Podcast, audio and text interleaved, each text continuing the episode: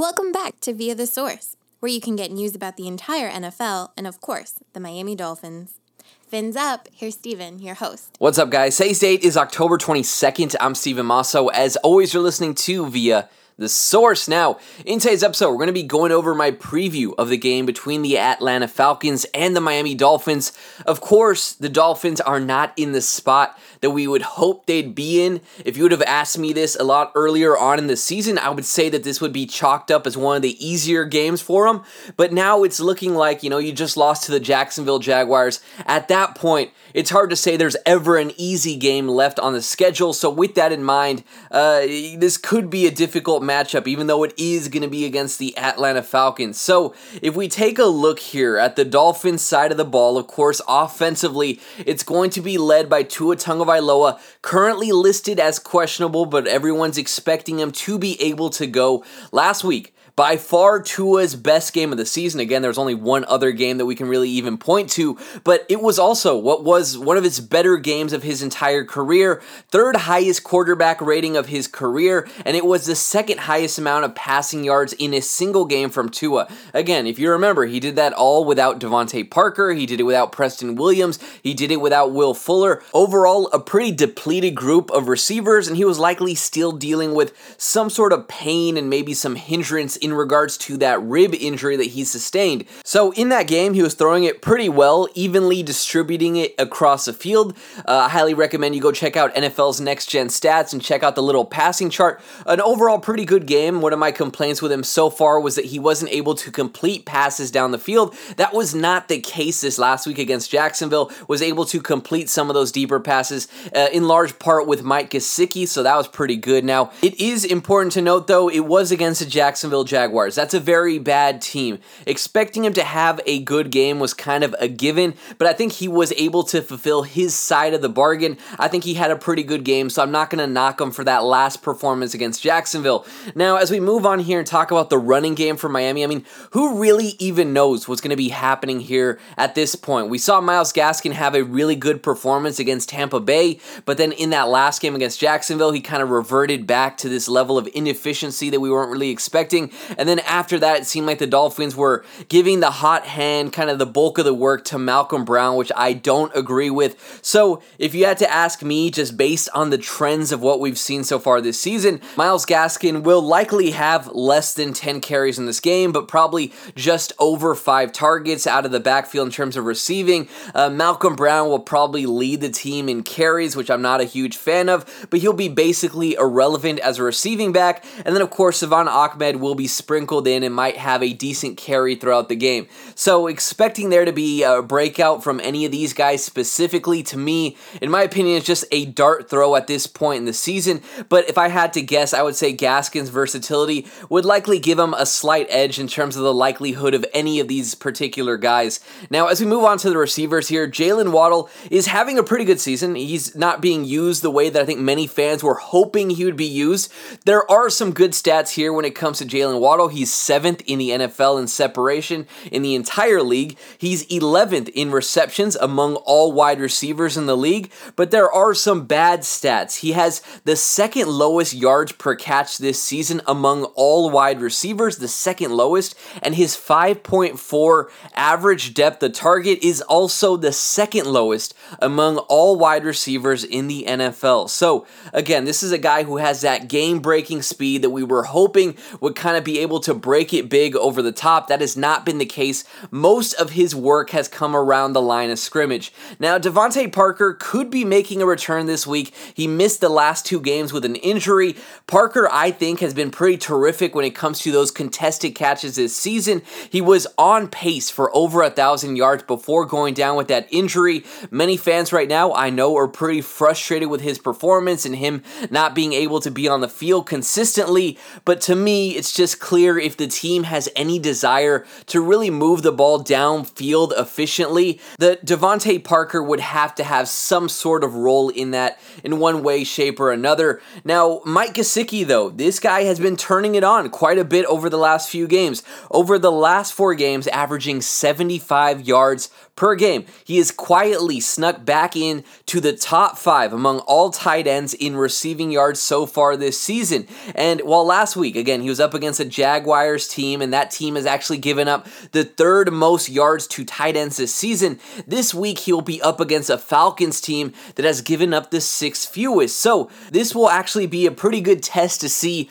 whether Mike Gesicki's role can be kind of matchup proof and see how it works out this week. Preston Williams had that terrific opening drive if we reflect back to that game against Tampa Bay, and him being healthy would be a huge plus for this team. Again, this is a unit that has all of a sudden just been ravaged by injuries, but if Williams and if Parker can't go, that will likely mean more of that Mack Hollins kind of being used sparsely in there, and then a little bit of Kirk Merritt potentially, who hasn't really been a factor in any way so far this season. But again, a lot of people are optimistic about him, myself included. Hopefully, he could be incorporated in this. Now, the Dolphins' offensive line, no shocker here, is just not good. It is what it is. We're at a point in the season right now where uh, expecting them to come out in this game and look sloppy is just kind of expected at this point.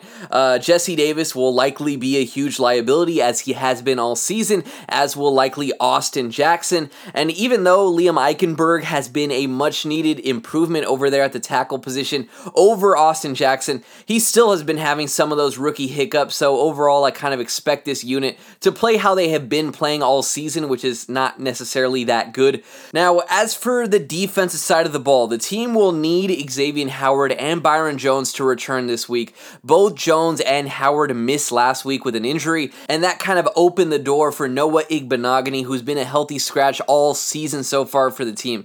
So while Igbinoghene didn't necessarily look terrible, he gave up some massive plays to Marvin Jones. Again, his coverage wasn't terrible. He was pretty, you know, tight with Marvin Jones, but again, Jones isn't Julio Jones, it's Marvin Jones. He shouldn't be giving up massive plays like that. At least you wouldn't hope to see that. So overall, I think the playing time for Igbinoghene will be useful. Hopefully, that can help him improve over time. But if the Dolphins right now are thinking about getting a victory, then yeah, Xavier Howard or uh, Byron Jones should be in his place. They're both miles ahead, and that would be a tremendous help. But I am a little bit concerned here regardless with Xavier Howard because Xavier Howard, if you remove that fumble that he had in that Patriots game, there have been far too many moments where he appears like he's just some guy. He got cooked by Hunter Renfrow, he got cooked by Antonio Brown, he got mossed by Stefon Diggs. Where is that elite Xavier Howard that you know demanded all this money and we gave it to him and we're expecting to see this season? So far, he's looked far too often like he's just some guy and not the elite player that the team paid for. So if we move over to the opposite side and look at the Atlanta Falcons, if you guys remember before the season started, everyone was expecting this team to be a dumpster fire of a team. If you looked at them on paper, you just kind of looked and said, yeah, they're not going to be good whatsoever, and that was mostly because of the defensive side of the ball. But despite that, they're actually not playing too bad this season. They are definitely not a great team. They're definitely on the bad end of the spectrum, but they're not a complete dumpster fire like many people expected. Offensively, right now, they're led by Matt Ryan. He has 1,332 passing yards. That's 25th in the NFL. He has 10 passing touchdowns, which is 12th, and only three interceptions. So you would look at that and say, okay, Matt Ryan isn't doing all too bad so far this season, but there is a very telling stat here that I kind of want to go over. Right now, Matt Ryan's intended air yards is the lowest in football, and his completed air yards is the third lowest. So, again, he is living off of these check down passes. He is kind of doing that same thing that Drew Brees did towards the tail end of the career, where he was just basically hooking up with Alvin Kamara at will. That is basically right now what Matt Ryan's entire game is revolving around. So keep that in mind. And a big reason here why the Falcons have been able to have success while not throwing it deep down the field is because of their running backs. And there's actually one guy who isn't necessarily always been a running back, and that's Cordarrelle Patterson, who's actually kind of taken over this role, and he's been looking pretty good doing it. We all know the guy's an electric athlete. Sure, he's 30 years old now. He's not as young as when he first entered the league, but so far he's had at least six targets in each of his last four games. He's averaging 59 yards receiving per game this season. On top of that, 41 carries, 14 of those coming in their last game against the Jets. He's averaging 4.2 yards per carry. I mean, the guy has looked pretty effective as a running back, still a very dynamic, entertaining guy to watch. So the Dolphins will have to do a pretty good job at making sure he doesn't turn any of these small plays into big receptions. Mike Davis is another guy, if you reflect back to last year, he filled in for Christian McCaffrey as kind of the workhorse guy in Carolina. He wasn't, of course, able to replicate Christian McCaffrey's effectiveness, but by the standards many people were holding to him, he did a pretty good job. So the Atlanta Falcons brought him in, and he's being used pretty heavily so far this season. He's also averaging five targets per game. He's being used more as the team's running back. He's averaging 12 carries per game, and overall, he's been all right. Uh, four yards per carry in nearly every game, but there's this one game in particular that kind of skews his stats. It was this absolutely abysmal game against Washington where he only averaged one yard per carry, but outside of that, he's looked pretty decent so far this year. But to say anything more than that, I think would be a little bit of a stretch. But as we move on here to the receiving game for Atlanta, Calvin Ridley could be back in this game after missing their last game in London with an injury. The Falcons obviously lost that elite talent in Julio Jones, but to me, Calvin Ridley is also very uh, deserving of being called elite, if you're asking me. During training camp, we have a little bit of an interesting dynamic to reflect on. We saw the Dolphins and the Falcons have those joint practices, and we saw some matchups between Calvin Ridley and Xavier Howard. And there were certain plays where Calvin Ridley just burned Xavier Howard, but then there was other plays where it looked like Xavier Howard won. So something I've been saying pretty heavily is I think Xavier Howard is a pretty technically sound corner, but he isn't necessarily the quickest or the most athletic. So based on his regression so far this season, I'm kind of expecting Calvin Ridley to have a solid performance in this game. I don't think it's too much of a stretch to think that, and frankly, if he's able to burn Xavier Howard, I wouldn't be shocked in this game. Tight end Kyle Pitts is also somebody who's been doing pretty well as of late. He's coming off of a career performance uh, in London against the Jets. He had a career high 119 yards, and he also had his first touchdown of the season. He looked truly unstoppable, kind of reminded people about what they saw back over there at the, the combine when he looked like a freak of nature. Again, was it against the Jets? Yes, but right now the Dolphins are unfortunately uh, not that much more of a daunting opponent at this point than the Jets. So uh, definitely keep your eye on Kyle Pitts here. We'll likely see matchups against, you know, guys like Eric Rowe and Jerome Baker in this game. But as for the rest of the Falcons receiver unit, I mean, it's pretty barren. Russell Gage was an intriguing guy in the offseason when we were trying to figure out where all the volume was going to go when Julio wasn't there, but he's been battling injuries. He's been really unable to show much. Falcons' leading receiver right now, outside of Calvin Ridley, is actually Olamide Zaccheaus, who only has 89 yards this season, and he's caught actually less than half of the targets thrown his way. So essentially, if I'm looking at it, the Dolphins secondary has to be able to stop Calvin Ridley and Kyle Pitts, and frankly, they should be fine with handling the rest of the units, uh, the rest of the wide receiver unit for Atlanta. Now, as for the Falcons defense, that's the one area where people were looking at before the year. On paper, they look like they're severely outmatched by anyone they go up against, but they have some players who have been outperforming the expectations they've had. Cornerback AJ Terrell has been great so far this season. He's allowing an impressive only 45.8 passer rating when he's targeted. He's actually only given up one first down catch all season. And then opposite of him, you have Fabian Moreau, and Moreau is, uh, you know, by no accounts a great corner. He's had some flashes where he's able to make some impressive plays. Uh, last week, or uh, the last game rather, he sustained a neck injury on what was an impressive tackle for a loss, but uh, he's been back at practice, so the expectation right now is that he will go. So while Terrell has been impressive in this secondary, Moreau has actually been the corner on this team who's been targeted at will, and he's been the one giving up the most yards in this secondary. Now, linebacker uh, Deion Jones has always been regarded as one of the top uh, coverage linebackers in all of football. That's something that's been happening for years. His speed made, made him a staple in this kind of new concept where you have faster, smaller linebackers. But this season, though, he is not having a good year whatsoever. He's been targeted 23 times this season, and on those 23 targets. He's gave up 21 completions. His 226 yards allowed in coverage is the most on the Falcons team. So right now they haven't been doing good in this in that regard. The Falcons are also currently 29th in the NFL in sacks and in basically every category when it comes to getting pressure, when it comes to getting quarterback knockdowns, they're among the worst in the league. So the Dolphins offensive line should have at least an opportunity to be faced with a matchup that isn't too daunting for them. But again, they've been playing so poorly that can I say with confidence they're going to come out here and look decent? At this point, I can't. I wish I could, but I really can't. So, to get into some of my expectations, the first one that I have here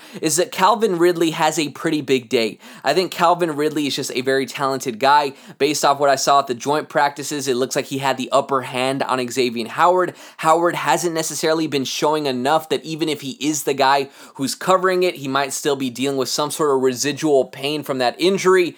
It just seems like a tough matchup for him. He hasn't looked elite so far this season, and until he's back in, in form and looking good, I'm not necessarily going to bet in favor of him stopping an elite talent, which I think Calvin Ridley is. My next expectation here is that I think Tua has a pretty good game yet again in this one. I think the Falcons' front just in general isn't that good at getting to the quarterback, and even if there's even a sliver of just more time to throw for Tua and less pressure on him, I think that could potentially open up an entire new world. On top of that, with the additions, maybe you get back DeVante Parker, maybe you get back Preston Williams. Heck, maybe you even get them both back. I think right now uh, Tua is primed to have at least a pretty decent performance. Now, to get into my keys to the victory for this game, the first one here is going to be limit Calvin Ridley and uh, Kyle Pitts. And I said that I expect Ridley to have, you know, a somewhat pretty good game in this one, but he's one of those guys that he's capable of popping off for a massive showing on any given Sunday. If he comes out here and drops 150 yards on the Dolphins and gets like three touchdowns, I don't see how they're able to hang into this game. And then if Kyle Pitts is having a performance like how he did against the Jets, then that'll just be too much to overcome. He looked like an absolute monster, whether it's Eric Rowe at times, whether it's Jerome Baker, whether it's a different safety covering Kyle Pitts. Just because he's a rookie doesn't mean the Dolphins can afford to sleep on Kyle Pitts. There is not much talent left outside of these two players here for the Falcons. Don't let these two guys be the ones that beat you. And my next key to the victory here is to have a decent offensive line performance. And this is probably going to be one of my keys to the victory on every single week because this group can be bad to the extent that they could single handedly derail a game. We saw that at the beginning of the season. It's capable for them to go out there and look absolutely abysmal every single week. So hopefully they come out here, not too difficult of a front, and they look decent. Again, that's all we're asking for. Just don't get Tua killed, give them a little bit of time to work with, and that should be enough enough to get the offense a little bit going. My next and last key to the victory here is to get some sort of running game going. Whatever the Dolphins are doing right now just frankly isn't working. Malcolm Brown, at least in my opinion, shouldn't be getting the amount of touches he is. There is no threat of a running game here for Miami, and it's just making it far too easy for defenses. So they don't need to come out here and have a Derrick Henry by committee type of performance, but at least have over 80 yards in this game. Please have at least maybe 100 yards rushing as an entire team. And again, that's without forcing Tua to account for like 40 of the rushing yards. So hopefully, some sort of running game could exist in this game. That's all I'm hoping for. So, guys, that is how I'm going to wrap up today's episode. As always, if you enjoyed the podcast, please leave a review on the Apple Podcast app. It would help a lot. You can always feel free to reach out to me on Twitter. That is at Shady Steven and at Via the Source. I would love to know what you guys think. But, guys, that is how I'm going to wrap it up. It was a pleasure to be your host. Until next time, I'm Steven Masso, and this was Via the Source.